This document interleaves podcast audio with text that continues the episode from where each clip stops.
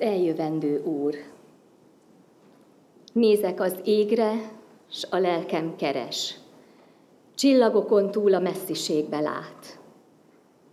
Tied a föld, az ég, a csillagmilliárd, neked énekel az angyalkar, téged dicsér a madárdal, a világ mindenségben minden mi van, rád tekint, téged vár.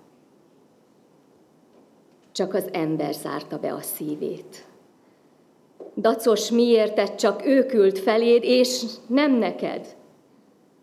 Magának énekel. Te mégis rátekintesz. Szelíden hívod, vársz az ajtónál, és a bezárt szívet kopogtatod. Mi emberek arcul csapunk téged.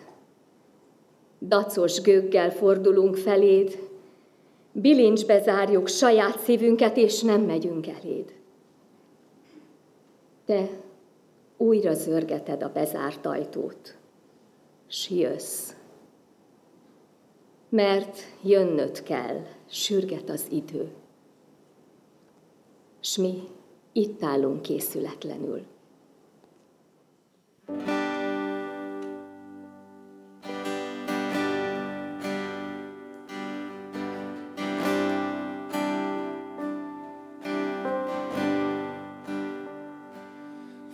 szívből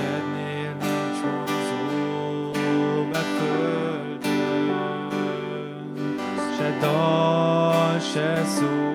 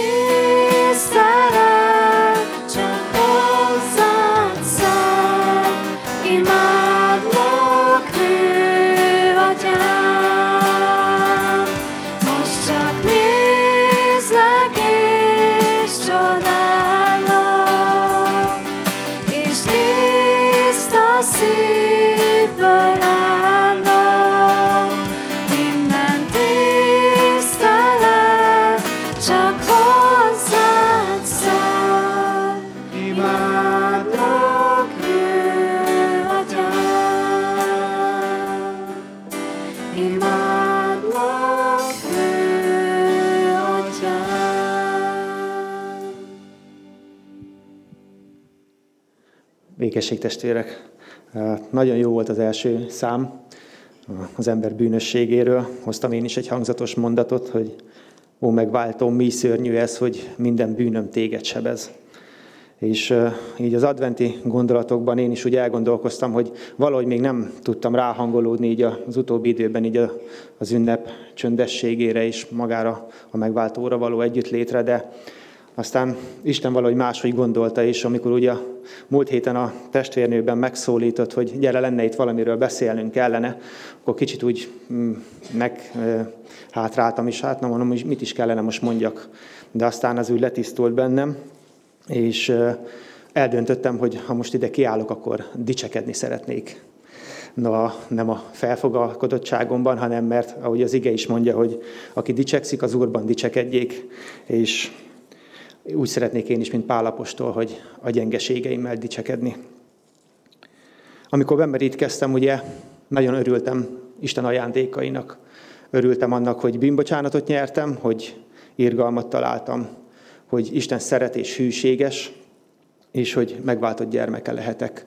És vágytam arra, hogy eh, ezen a, ebben a lelki fejlődésben mindig csak felfele és felfele növekedjen az ember. De mindeközben megfeledkeztem arról a valakiről, akiben ezt kaptam, ezeket az ajándékokat. Valakiről, aki ezt adta, valaki, aki meghalt. Értem ezen a kereszten. És úgy elgondolkoztam, hogy kicsit olyan voltam, mint a kutyám, hogy amikor oda vagyok a, az egyetemen, e, ugye ez egy párnapos konzultációs nap, és akkor már megszokta, hogy mindig viszek neki haza ajándékot. Beledugom a kis utazótáskámba, és akkor hagyom, hogy kikotorja és amikor meglát, nagyon örül nekem, de aztán kiveszi az ajándékot, és ott hagy, magamra hagy. És majd egy kis idő eltelik, amikor visszajön, és akkor azt mondja, hogy gyere, játszhatsz velem, és akkor megosztom veled mindazt, amit tőled kaptam. Hányszor van így vajon az életünkben, hogy vannak bizonyos olyan területek, amit úgy kisajátítunk, és aztán csak kölcsön akarjuk visszaadni az Úrnak. És így hát én most úgy döntöttem, hogy ebben az adventben, de noha nem csak ebben az adventben, de mint ahogy a növények is kétfelé növekszenek, ugye egyszer felfelé, a fény felé, hogy minél többet kapjanak belőle, és mélyen le a talajba, hogy jó gyökeret verjenek, hogy jó táptalaj legyen. Úgy szeretnék én is lelki értelemben fölfelé növekedni, Isten világosságába, de, de talán még jobban lefelé növekedni, mert csak ott lehet megérteni Krisztusnak a mélységét, ott a keresztövében, hogy jó mélyen. És ami úgy megszólította, az az volt, hogy Titus levelében Isten háromszor mondta nekem egyik alkalommal, hogy te irigy vagy. Nem értettem, hogy miért van ez, de amikor aztán bementem a nővéremhez az otthonba, és akkor szoktam neki felolvasni, akkor Isten kegyes volt, és szelíden még egyszer úgy kiugrott a lapról, hogy miért is vagyok én irigy a megváltomra. És szörnyű volt ezzel szembesülni, de dicsőség az Istennek azért, hogy utána mégis megvigasztalt, és úgy helyre rakta bennem ezeket a dolgokat. És csak arra bátorított, hogy ezt az irítséget le kell tenni, és oda kell adni Krisztusnak. Pintér Bélának van sok dala, de többek között az egyikben van egy nagyon hangzatos, amikor azt mondja, hogy eh, nem is tudjuk sokszor, hogy mekkora kincs, amit a mennyország nekünk adott. Hát én szeretném, hogyha ebben az adventben mindannyian kibontanánk ezt az ajándékot, és valóban megéreznénk azt, hogy mit is adott nekünk a mennyország Jézus Krisztusban. Oswald Chambersnek szoktam egy nagyon jó áhítatos könyvét olvasni. A címe is hangzatos, hogy Krisztus mindenek felett, és abban van egy nagyon jó mondata, testvérnek azt mondja, hogy a bűnbánat az Isten ajándéka. És hogyha a bűnbánatot nem tartod értékesnek, akkor a sötétségben vagy. Hát legyen érte áldott az Isten, hogy adta nekünk ezt az ajándékot, és adta nekem. És hogy az advent ünnepén miért pont a bűnbánattal jövök, mert az igében is meg van írva, hogy akik Isten szerint szomorodnak meg, azoknak megbánhatatlan üdvösséget szerez, de akik a világ szerint szomorodnak meg, azoknak halált nemz. És mert a bizonyságtevőknek ilyen fellege vesz bennünket körül, le kell tenni minden ránk nehező terhet és megkörnyékező bűnt, hogy álhatatosan fussuk meg az előttünk lévő pályát. Hát kívánom ezt magamnak, és kívánom ezt nektek is, hogy ne szénát, fát és pozdorját gyűjtsünk a fejünkre, amíg az Úr visszajön, hanem tűzben kipróbált aranyat, és ne kormosan menjünk be a mennybe, hanem nagy sebbel, lobbal és dicsőséggel. És szeretem a profétai leveleket, mert abban úgy valahogy kiérződik az Istennek a szíve. Ezért hoztam nektek Ezékieltől egy üzenetet.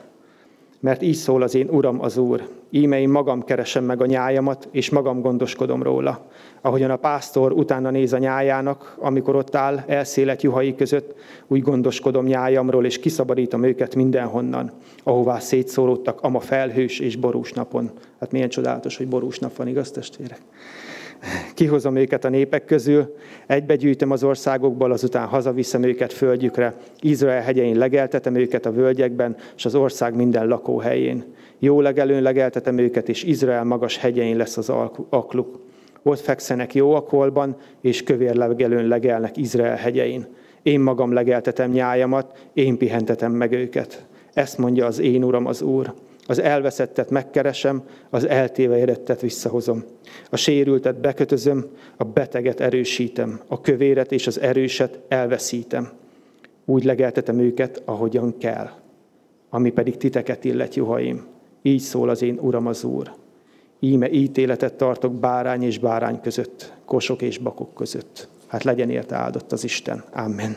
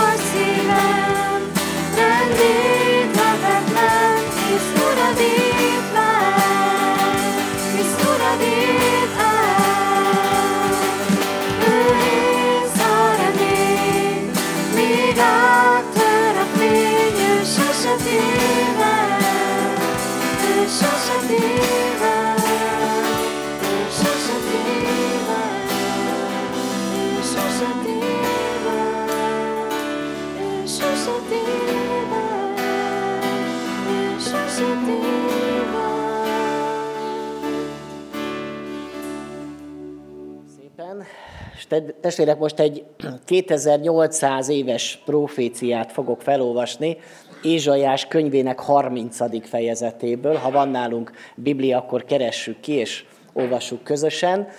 Álljunk fel, és így hallgassuk, tehát Ézsajás könyve 30. fejezetének 15. versétől.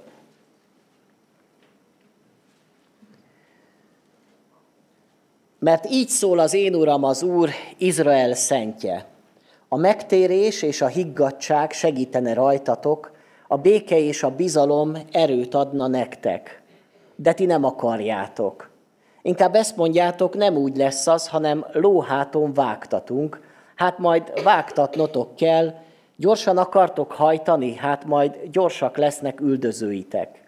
Egy ember fenyegetésére ezrével elfuttok, öt ember fenyegetésére úgy elfuttok, hogy nem marad más belőletek, csak egy jelző pózna a hegytetőn, és egy zászló rúd a halmon.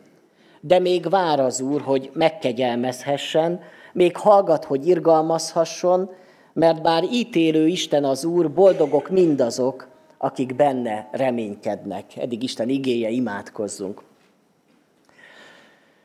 Istenünk, köszönjük neked azt, hogy te még mindig vársz, és vársz ránk is, vársz az emberre, és bár már régen megítélhettél volna, régen elfogyhatott volna a te türelmed, annak ellenére, hogy hányszor ö, nem törődtünk veled, vagy nem törődik veled ez az egész világ, te még mindig vársz az ítélettel, vársz a visszajöveteleddel, és köszönjük neked, hogy a te szereteted ma is embereket ér el és szólít meg. Úgy imádkozom azért, hogy ennek a mai délelőttnek is legyen személyes üzenete, és érjen el hozzánk a te személyes hangod, nem mint emberi szót halljunk most a te igédet, hanem úgy, mint amit te akarsz üzenni számunkra. Köszönjük neked, hogy nagyon világosan beszéltél a te népeddel, és nagyon világosan akarsz velünk is beszélni. Add, Uram, hogy nyitott legyen a szívünk, nyitott legyen a fülünk. Amen. Foglaljon helyet a gyülekezet.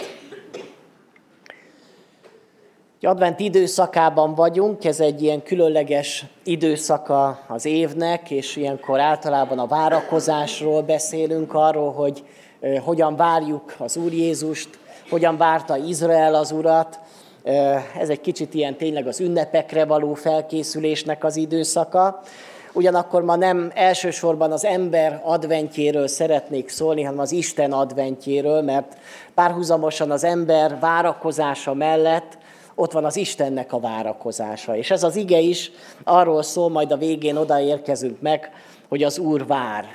Az Úr vár valamire, most is, jelenleg is vár, arra, hogy várja az embert. Ahhoz, hogy odaforduljon, hogy hozzá kiáltson, hogy hozzá meneküljön. Ránk is vár az Isten, és hiszem az, hogy várt ránk ezen a mai délelőttön is, hogy velünk találkozzon, minket megszólítson, de vár bennünket úgy is, hogy ne csak fizikai értelemben legyünk jelen, hanem lelkileg és szellemi értelemben is. Az advent időszaka mindannyian tudjuk, hiszen sokat beszélünk róla, hogy a lecsendesedés, a készülődés időszaka kellene, hogy legyen, de hát ezt a legritkábban sikerül megvalósítani. Mert talán a legstresszesebb időszaka ez az évnek. A december hónap valahol mindenhol a munkahelyeken is, a rohanásnak, az évvégi zárásoknak az időszaka. Ilyenkor valahogy bele próbáljuk sűríteni azokat az eseményeket, akár iskolákban is, amikor a szülőknek menni kell mindenféle ilyen gyermekeknek a rendezvényeire, meg programjaira, és aztán a gyülekezetben is ilyenkor sok program van, aztán a munkahelyen ilyen vacsorák vannak, meg ilyen évvégi zárások vannak, és tényleg csak azt vesszük észre, hogy így, így szaladunk, rohanunk, egyre idegesebbek vagyunk. Az óvodába, mikor reggel megyek, néha szoktam beszélgetni szülőkkel, az egyik szülővel beszélgettem, és mondta, hogy hát tudja az, hogy ez egy ilyen advent, ez egy ilyen csendesedős időszak kellene, hogy legyen, de hát számára ez a legstresszesebb idő. És azt látom, hogy tényleg sok ember így van vele, hogy tudjuk, hogy mit kellene tennünk, de valahogy nem nincs rá szabadságunk, hogy, hogy megtegyük. Ugyanakkor megkérdezem, hogy van-e rá szabadságunk, hogy mégis máshogy éljük, mint ahogyan azt a világ szeretné ránk kerültetni. Talán ismerik a testvérek ezt a graffiti szöveget, valamikor talán a 60-as években keletkezett, akkor írtak egy, ki egy ismeretlen szerző valahol egy falra Amerikában, ami ez volt írva, hogy állítsátok meg a világot, ki akarok szállni. És lehet, hogy sokan így vannak az életben, hogy annyira rohanunk, pörög ez a világ, fordul a világ körülöttünk, hogy már jó lenne ebből kiszállni. Ki lehet ebből szállni? Van-e lehetőségünk még arra, hogy igazán odaforduljunk az Isten felé? Ézsaiás egy olyan korban élt, amikor nagyon nehéz időszak volt. Egy ellenséges nép, a Tigris, Tigris és Eufrátesz között egy új nép emelkedett föl, az asszír birodalom, amelyik erőszakosan hódította meg a környező népeket, és közel volt már a pici ország Izrael területéhez, és az egyik királyuk, mármint az asszírok egyik királya, Asszúr Nasirpálnak hívták, azt írta le az ő dicsőséges eseményei vagy történéseinek a, a leírásakor, hogy közülük sok foglyot élve elégettem, egyes foglyoknak az orrát, fülét vagy ujját vágattam le, másoknak a szemét tolattam ki, egy oszlopot csináltam az élőkből, egy másikat a levágott fejekből. Hát egy kedves királyról van szó, ugye, aki érkezik Izrael közelébe, Izrael határába, és a zsidó nép, Isten választott népe megrettent ebben az időszakban, hogy vajon nekünk is végünk lesz-e, fogságba kerülünk-e, egyáltalán mi lesz a gyermekeinkkel, mi lesz a családunkkal, mi lesz a megélhetésünkkel, bizonytalanná vált számukra a jövő.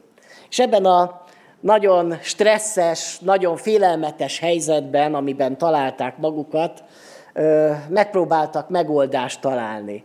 És az egyik megoldás az volt, hogy ha szövetséget kötünk egy erős birodalommal, akkor biztos, hogy megvéd majd bennünket. És ez az erős birodalom az az egyiptomi birodalom volt. Ha már az asszíroktól félünk, akkor egy másik erős birodalmat meg közelengedünk magunkhoz, és ezek az egyiptomiak voltak.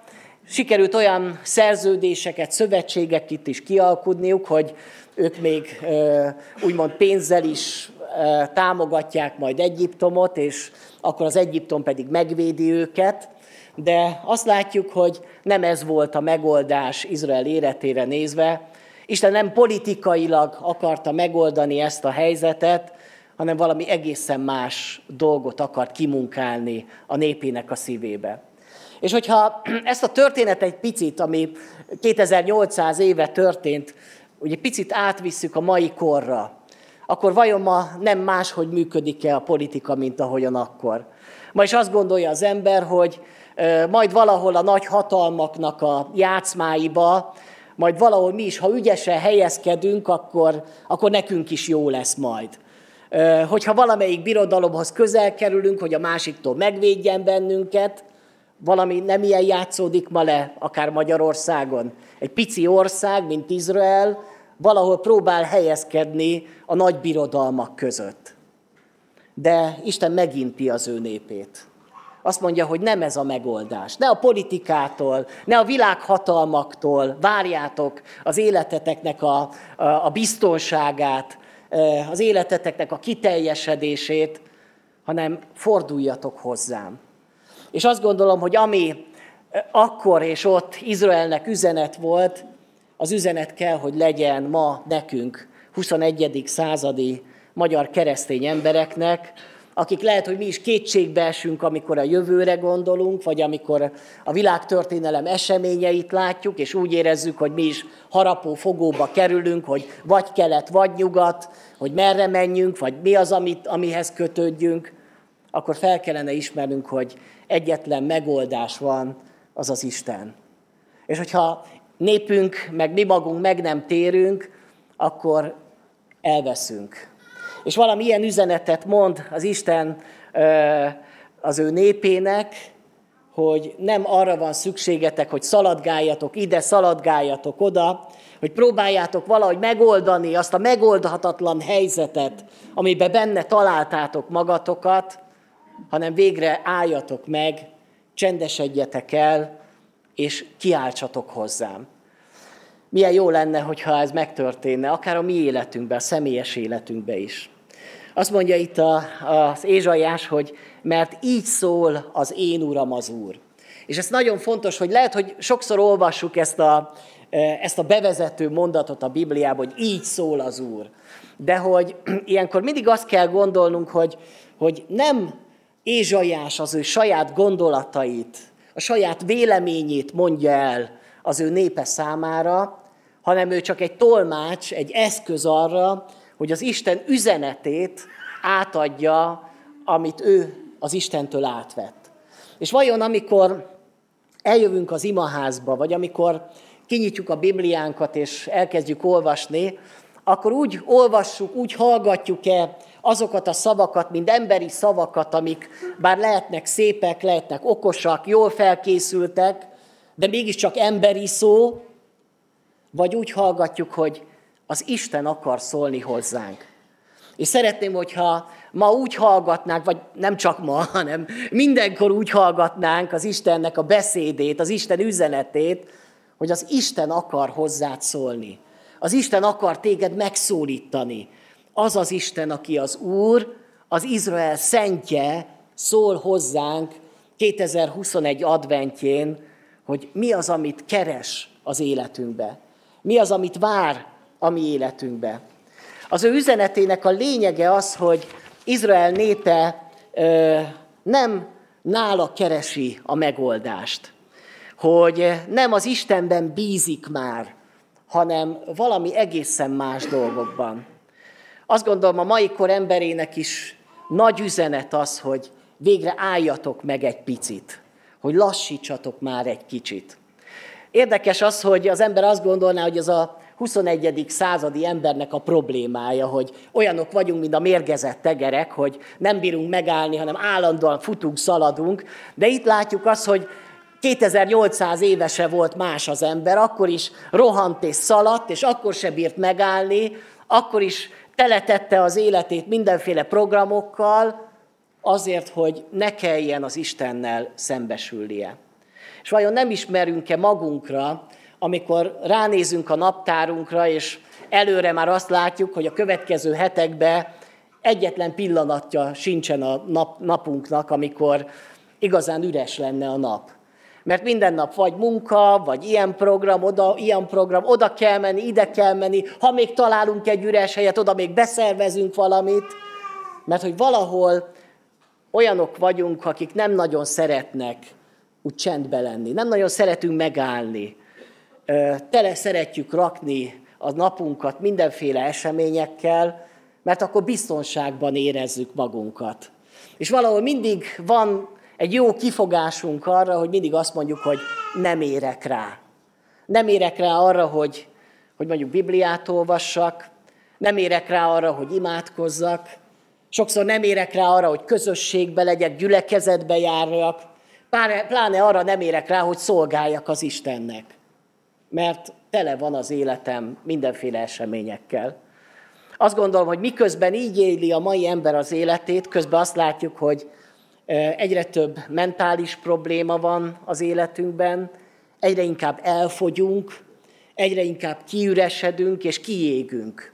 Hogy egy csomó feldolgozatlan seb van az életünkben, amiket valahogy hordozunk magunkkal, de már időnk sincs arra, hogy azokat a sebeket valahol begyógyítsuk, vagy valahol kezdjünk vele valamit.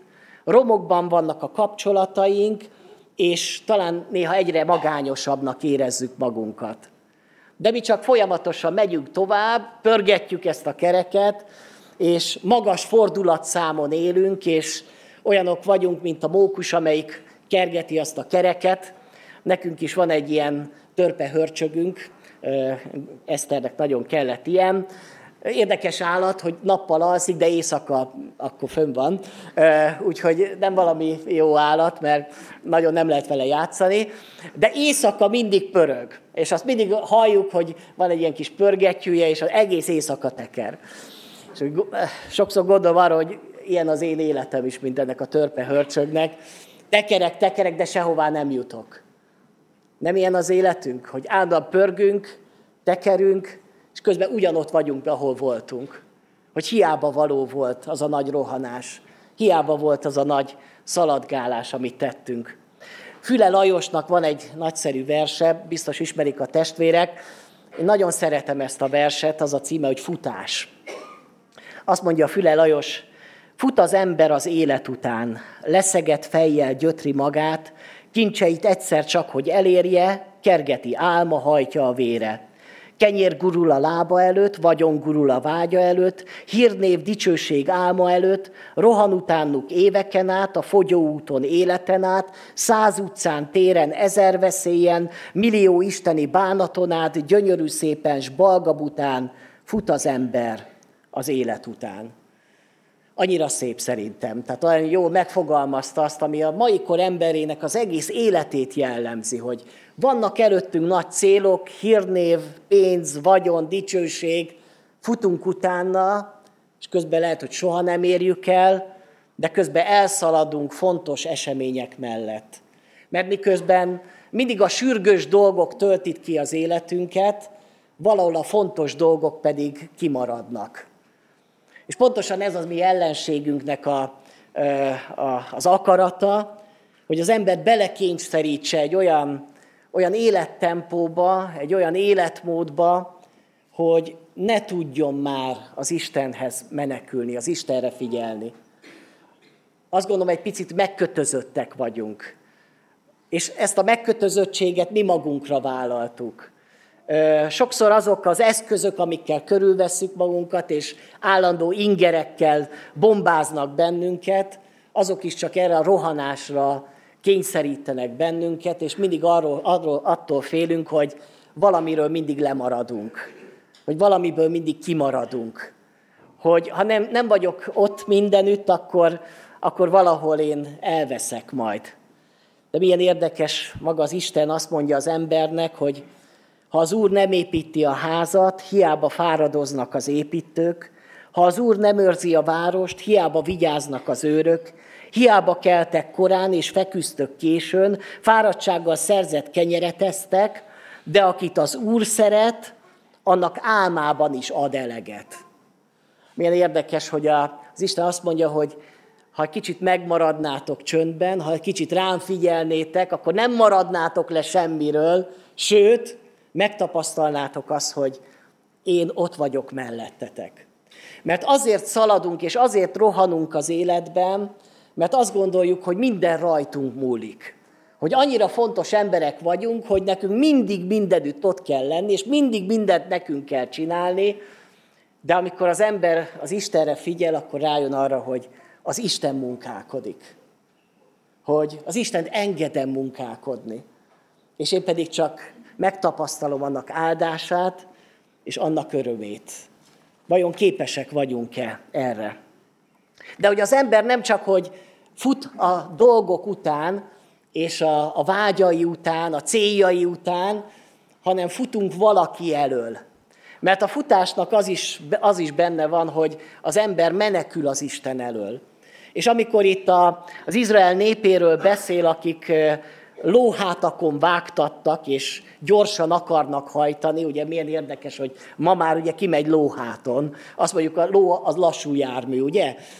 Akkor ugye a ló volt a leggyorsabb jármű. Ma autókkal megyünk, meg repülőgépekkel repülünk, sokkal gyorsabban megyünk, sokkal nagyobb a tempó, de ugyanaz jellemez bennünket, mint akkor Izraelt, hogy nem Isten felé szaladunk, hanem az Istentől távol szaladunk. És meggyőződésem a mai kor emberének a, a legnagyobb problémája, és a mi problémánk is az, amit nem veszünk észre, hogy miközben szaladunk, mi egyre távolabb szaladunk az Istentől. Hogy nem az ő karjaiba szaladunk, hanem az ő ölelő karja elől szaladunk. És ez volt az Izraelnek is a problémája, hogy egyre távolabb kerültek az Istentől. Egyre kevésbé értették már az Istent. Egyre kevésbé hozta már lázba őket az Istennek az igéje, az Isten jelenléte, az Isten ünneplése, mert egyre távolabb voltak szívükben az élő Istentől. És ebben a helyzetben szól az Isten, hogy ami segít rajtatok, az a megtérés és a higgadság hogy valami fordulatra van szükségetek. Mert hogy mi a Izrael népének az igazi problémája.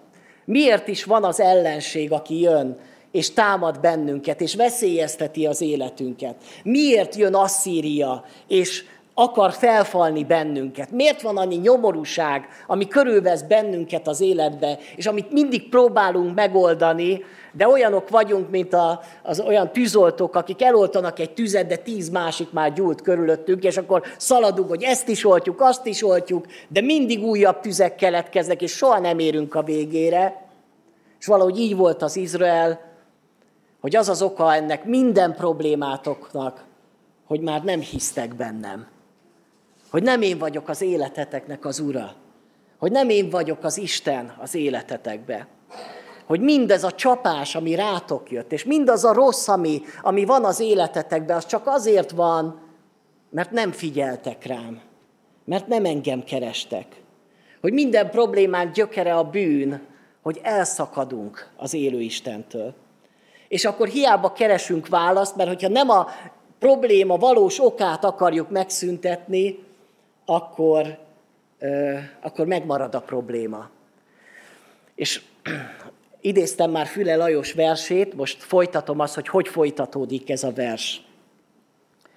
Fut az Isten az ember után, mert mindent lát és szánja nagyon, guruló szívét csak, hogy elérje, hogy fut utána, hull belevére. Ott fut az utcán, ott fut a téren, egész világon, sok ezer éven át, sok mérhetetlen, bocsánat, fordítok, megérthetetlen, keresztre írott szenvedésen át, hulló igével, kiontott vérrel, viszonzatlan mély szerelmével fut az Isten az ember után. Miközben az ember rohan az Istentől távol, rohan a vágyai után, a céljai után, picit úgy van ebbe a történetben, ebbe a versben, hogy az a bolond Isten, bocsánat a szóért, szalad az ember után mint az a szerelmes, aki reménytelenül szerelmes, de mégis szalad utána, hát ha eléri. És így látjuk ebbe a történetbe is Istent, mint egy hős szerelmest, akitől elszalad az ő kedvese Izrael népe, de Izrael még továbbra is szalad utána, vagy Isten továbbra is szalad utána. Hát, ha megérti, hát, ha megfordul az én népem, és odafut az én karjaimba. És amikor azt az igét olvassunk, hogy a megtérés és a higgadság segítene rajtatok, akkor az eredeti Héber szövegben a megtérés szava az a súb, ami azt jelenti, hogy megfordulni. Hogy forduljatok meg. Hogy eddig háttal nekem voltatok, háttal voltatok nekem, megforduljatok és fussatok felém. És tulajdonképpen ezt jelenti megtérni, hogy irányt váltok hogy nem Istentől megyek távol, hanem Isten felé szaladok. És hogyha most ezen az adventön valami fontos üzenetet szeretnék úgy a szívünkre helyezni, vagy egy kérdést szeretnék föltenni, akkor vajon az a kérdés lenne, hogy Istentől távol mész, vagy távolodsz, vagy Isten felé szaladsz az életedbe. Mert az lenne az igazi advent, hogyha oda szaladnánk az Istenhez. Az lenne az igazi karácsony, amikor karácsonyra megérkeznénk az Isten ölelő karjaiba. Nem abban van az igazi karácsony, hogy milyen szépen földíszítettük a karácsonyfát, hogy hány beiglit sütöttünk, hogy hány töltött káposztát sikerült elfogyasztanunk, hány barátot sikerült meg családtagot meghívnunk, megvendégelnünk, mennyi ajándékot sikerült megvásárolnunk, hány programon vettünk részt. Az igazi karácsony csak abban van, hogy oda megyek az Isten ölelő karjaiba, és engedem, hogy átöleljen, és én is átölelem őt. Erre vágyik az Isten. Erre hívja Isten az ő népét, hogy gyertek, hadd öleljelek át benneteket. Van egy nagyon-nagyon szomorú mondat, vagy egy, egy gondolat itt ebben az igében, amikor az Isten azt mondja, hogy de ti nem akarjátok. Szerintem ez a legkeményebb dolog, amit az Isten mond ebbe a történetbe, hogy én azt akarom, hogy gyertek és térjetek meg, mert az segítene rajtatok, de ti nem akarjátok. És vajon ez mennyire igaz a mi életünkre, vagy mennyire igaz ez a mai világra nézve, hogy az ember nem akarja, hogy az Isten őt átölelje, hogy az Isten őt megmentse. Vannak sokan, akik egyértelműen azt mondják, hogy nem akarom. Nekem nincs szükségem Istenre, nem akarok gyülekezetbe járni, nem akarok Bibliát olvasni, nem akarok imádkozni, ehhez az egészhez nincs kedvem, ez nem fér bele az életembe, hagyjatok engem békén. És lehet, hogy mi is sok embert megszólítottunk, akár a családunkból, akár a munkahelyünkön, akár próbáltuk elhívni, vagy próbáljuk elhívni mondjuk a karácsonyi koncertre, és azt mondják, hogy nem akarom, én nem megyek. Ez a, azt gondolom, hogy ez az őszinte elutasítás. És vannak a kis sunyi alakok, akik olyan módon utasítanak el, hogy nagyon kedvesen és udvariasan.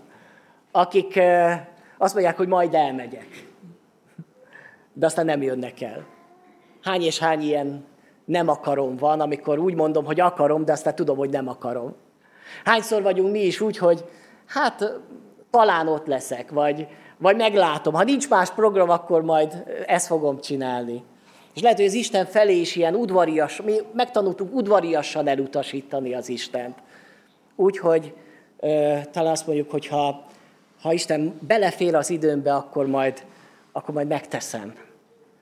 De az Isten látja azt, hogy igazából lehet, hogy ott van a szívünk mélyén ez a nem akarom.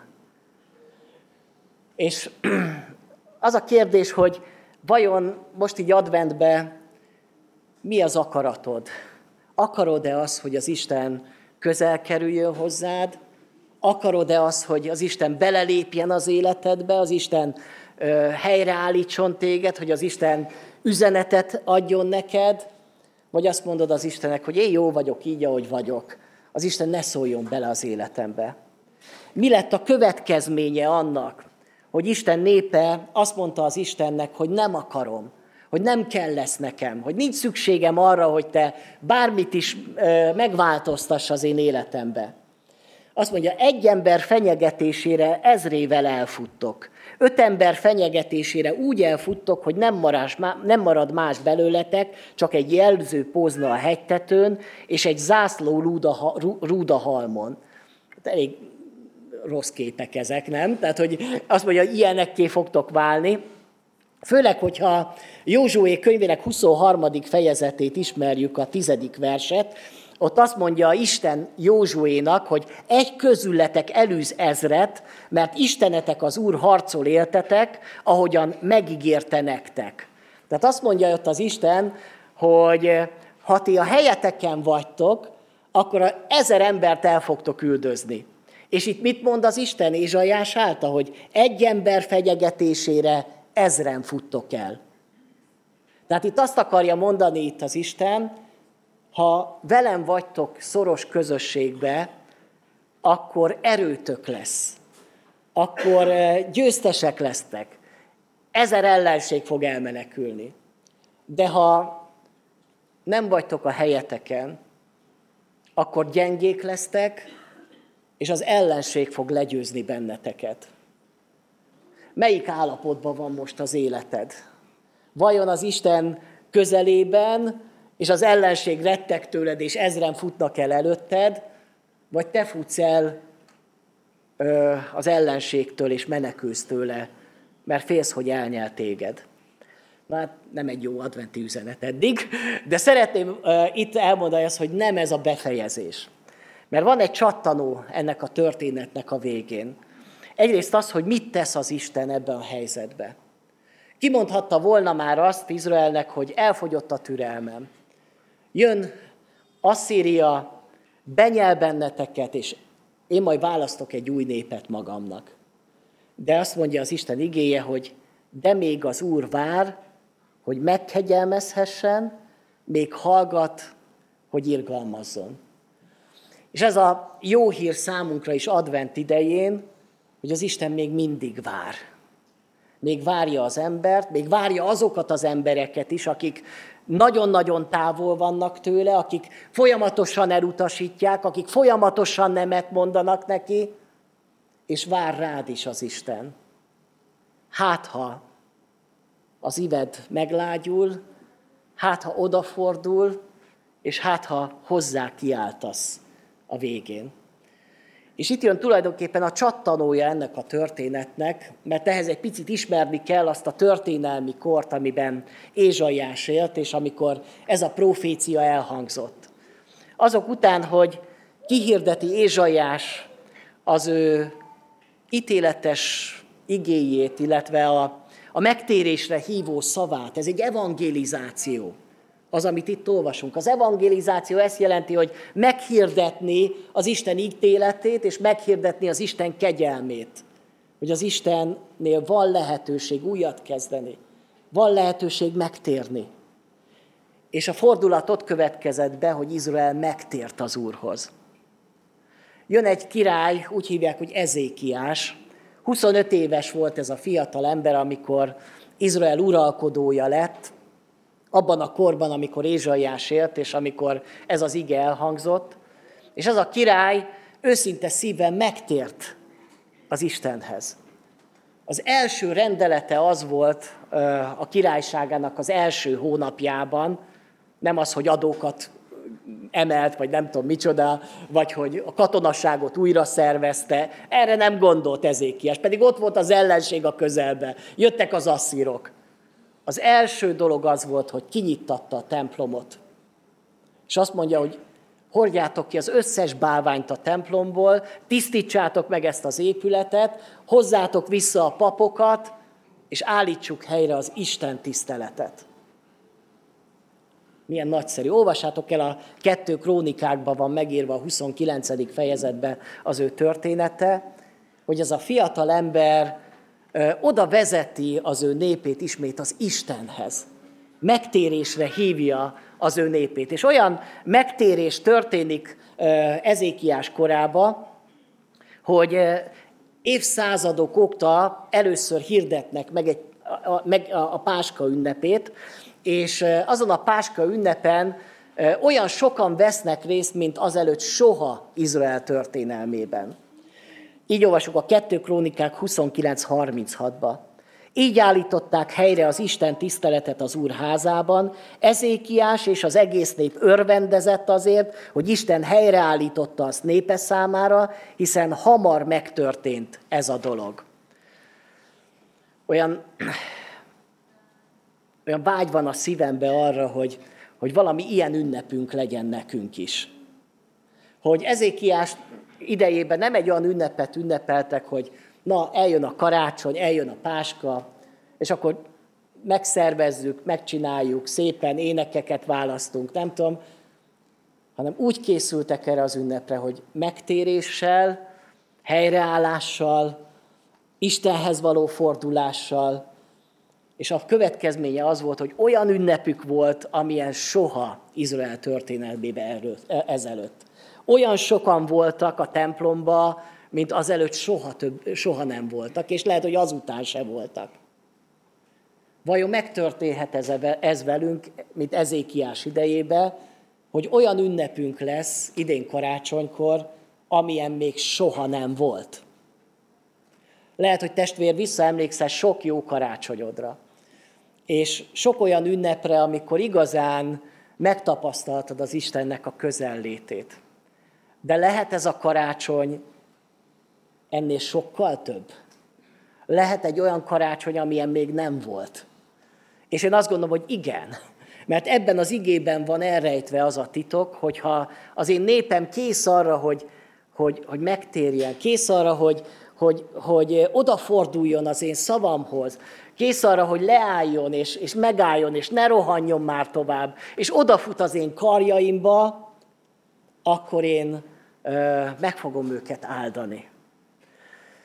És még olvasok néhány igét, mert annyira szép itt, a, a, ahogyan ott van a, a kettő krónikák könyvében leírva ez az egész ö, történet, hogy nagy volt az öröm Jeruzsálemben, mert Salamonnak, Dávid fiának, Izrael királyának az ideje óta nem történt ehhez hasonló Jeruzsálemben. Ilyen ünnep nem történt. És ezek után jön az ellenség. Ezek után megjelenik Sanhérib, az asszír király, hadvezér, és megjelenik Jeruzsálem falai előtt. Felsorakozik egy hatalmas sereg. Óriási túlerőben van, több tízszeres túlerőben van ott az ellenség, és a pici izraeli nép pedig bent imádkozik, és tartja az ünnepét, dicsőíti az Istent. És a következő dolog történik, és ezt még elolvasom a testvéreknek, 32. fejezet 21-es vers. Az úr pedig angyalt küldött, aki megsemmisítette az asszír király táborában minden vitéz harcost, fejedelmet és vezért, és, az ő meg, és ő megszégyenülve tért vissza országába. És egyszer, amikor bement Istene házába, és ott saját fiai ejtették el fegyverrel. Így szabadította meg az úr Ezékiást és Jeruzsálem lakóit Szanhéri Basszib király kezéből, és minden ellensége kezéből, és nyugalmat adott nekik mindenfelől, és sokan hoztak Jeruzsálembe ajándékot az úrnak, és drágaságokat Ezékiásnak, Júda királyának, és ettől fogva nagy tekintélye lett minden nép előtt. Ott retteg Izrael népe, szaladgál Egyiptomba, hogy hát ha majd megoldást találunk, és aztán rájön arra, hogy Egyiptom nem fog nekik segíteni. Egyébként Egyiptomnak a északi részét azt el is foglalja a Szíria, tehát annyira meggyengül Egyiptom ebbe a nagyhatalmi játszmába. De Izrael egy picike ország megmarad. Az északi országrész fogságba kerül, ők nem térnek meg, bálványimádók maradnak elvesznek a történelem sűrűjébe. Mai napig nem tudjuk, hol van a tíz törzs. De a déli ország rész az megmarad. És innen származik majd később a messiás, Jézus Krisztus is. Azért, mert elkezdenek Istenben bízni, Istenhez kiáltani. Egyébként érdekes, hogy a történészek a mai napig se értik, hogy hogy lehet az, hogy egy pici kis ország megállított egy világbirodalmat. És ha történelem könyveket olvasunk, ott is mindenféle elméletek vannak, hogy mi, mi okból szaladt el, vagy menekült el a Szíria Izrael kapuitól. Mert ez történelmi tény, erre, erre feliratokja vannak, és mai napig se tudják a történészek megmagyarázni. De az Isten igéje megmagyarázza. Az, hogy Isten angyalt küldött, és megmentette az ő népét. És vajon a mi életünkben mindaz a dolog, amiért rohanunk, az a sok ellenség, ami gyötör bennünket, lehet ez a, ami stresszünk, a munkánk, a, a felelősségünk, az anyagi problémáink és sok minden, nem tudna Isten ott is szabadulást adni? Ha ő hozzá kiáltanánk, ha benne bíznánk? Én azt gondolom, hogy igen. Ez az ige arról beszél, hogy az Isten vár ránk, és az Isten kész arra, hogy megadja az ő szabadítását. Befejezésül csak néhány igét még a, ennek a történetnek a végén.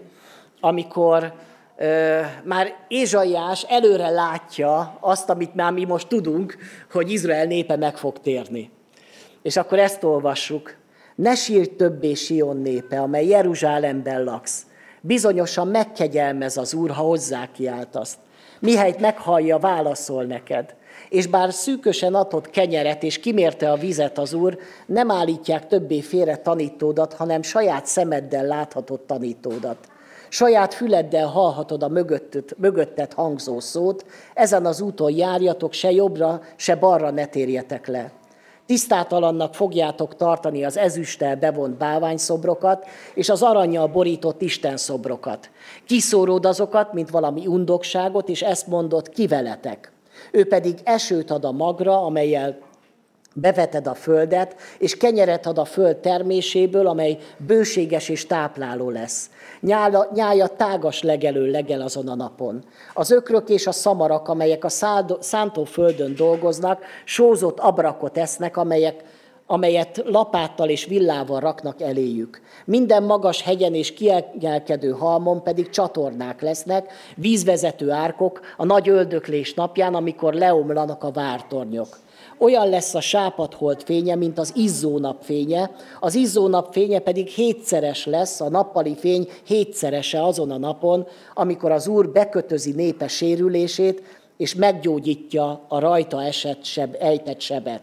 Maga az Úr jön a távolból, haragja lángol, méltóság teljesen emelkedik, ajkán bősz harag, nyelve, mint a perzselő tűz, lehellete olyan, mint az áradó patak, amely nyakáig ér, so, szakadozott rostában, rostálja a népeket, és tévútra vezető zablát vet a népek szájába. Úgy fogtok énekelni, mint az ünnep szenteléséjelén, szívetek pedig úgy örül, mint a zarándok, aki fuvolaszó mellett megy az Úr hegyére, Izrael kősziklájához. Ezek akkor még ígéretek voltak, de az Isten már előre mondja, hogy tudom, hogy nyitott a szívetek, és meg fogtok térni. És már előre mondja, hogy majd úgy fogtok örvendezni, úgy fogtok énekelni, mint az ünnep, mint az ünnep szentelés éjjelén, és szívetek úgy fog örülni, mint az arándok, aki fúvolaszó mellett megy az Úr hegyére. Hát Isten adja számunkra, hogy nekünk is ilyen ünnepünk lehessen majd ezen a karácsonyon, de az ehhez vezető út az a megtérés útja. Az, hogy elcsendesedünk, hogy megállunk, hogy nem az Istentől távol szaladunk, hanem megfordulunk, és beleszaladunk az Isten kitárt karjába. Amen.